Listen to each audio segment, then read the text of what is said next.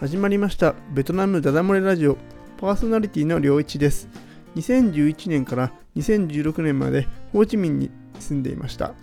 現在は日本に帰国してサラリーマンをやっています。よろしくお願いします。ということで今日はベトナムニュースのコーナー。はい。今日のニュースのタイトルはホーチミン市で偽ブランド商品の一斉摘発を実施。ということなんですけれども、まあ、ベトナムダモリラジオでもね、その偽ブランドについての、えー、記事、記事というか、偽ブランドについてちょっとお話しする回があったので、まあ、それにちょっと関係があるなと思ってこのニュースを選んでみました。はい、じゃあちょっとニュース読んでいきます。えー、市場管理局はホーチミン市内の主要な30カ所以上のマーケットで抜き打ち検査を実施し、偽ブランド商品を含め6000品近くの商品を押収した。ホーチミン市市市場管理局は3月11日の午後にホーチミン市1区、3区、11区、12区、ビンタイン区、ビンチャイン区の16カ所以上のマーケットで抜き打ち検査を実施したと発表した。今回の抜き打ち検査によって衣類、時計、食品、靴、酒など製造元不明な2280品の商品が押収されたということらしいですね。いや、すごい、いろんなね、偽物ってやっぱり、もち服とかね、バッグとか、そういうのがね、有名な イメージありますけど、そう食品とかお酒、まあ、要は口に入るものまで製造元が不明ってちょっと怖いですよね。うん、えー、どうやらこの前日にもホーチミン市市場管理局は15カ所のマーケットで抜き打ち検査を実施しナイキ、アディダス、ディオール、シャネル、ルイ・ヴィトン、バーバリー、ロレックスなどの偽ブランド品を含めて3508品の違法商品を摘発しているということですね。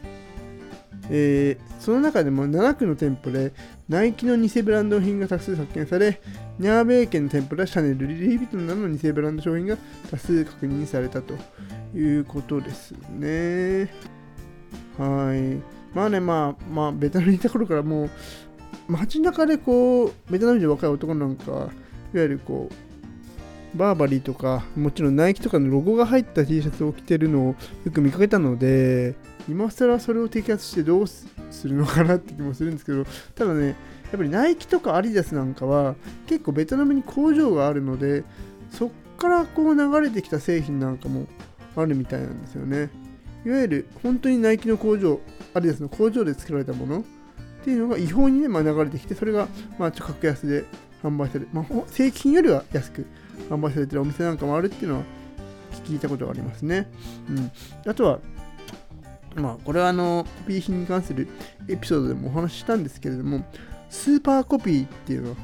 ありまして、特に時計なんかではスーパーコピーがすごい有名ですよね。ロレックスとかね。うん。有名なのが、ベンタイン市場、あの、ホーチミン市の中心部のね、ベンタン市場の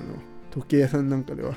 えー、お店の人にこう特別に裏に、裏の倉庫にスーパーコピー品を隠してあって、特別なお客さんにだけ販売するみたいなのは結構有名な話だったりしますから、うん、なんか、こういうのはね、まあ、こういうのやったところで減るのかどうなのかっていうふうには思うんですけれども、うん、結局、こういうのはどこの発展途上国も通る道な気がするんですよね。このラジオで話したかどうか忘れちゃったんですけど、話したかな？ミャンマーなんかはね、本当にこう、いわゆる CD なんかは正規品のが入ってこないですし、もう違法でどんどんどんどんそコピー品の CD ショップ、DVD ショップがあって、もう政府もそれ見て見ぬふりみたいな感じで、でそれを聞いて若者が、要は、あこんな音楽があるんだとか、こんな映画があるんだっつって、国内のそううエンタメ産業が発展することに寄与しているというふうに本で読んだ記憶がありますね。なので、もちろんね、このメーカー側にとってみたら、こんなもちろんダメなことだと思うんですけども、まあね、なんとも、これ、こういうしたところで全部なくなるのは厳しそうな気がしますけどね。はい。あ、ちょっと思い出話を一つ。僕が中学校3年生の時にマレーシアにあの修学旅行でマレーシアに行ったんですけど、ねえー、その時にマレーシアのツインタワーだったかな、あの有名な。あそこのデパート、デパートの中に、いわゆるこう、違法コピー CD みたいなのが堂々と売ってて、当時ちょうど洋楽にはまり始めた時期で、なんかマックスベストっていうのが結構日本で流行り始めてた、流行り始めてたのかな？まあ流行り始めてた時期で、それのなんかね、マックスシリーズのすごいやつが海外で売ってて、マックス7、8みたいな感じで、日本に売ってないのも結構売ってて、すげえ嬉しかった 記憶がありますね。懐かしいという話ちょっとしただけです。はい。まあ今回のエピソードはね、こんな感じですね。はい。またねー。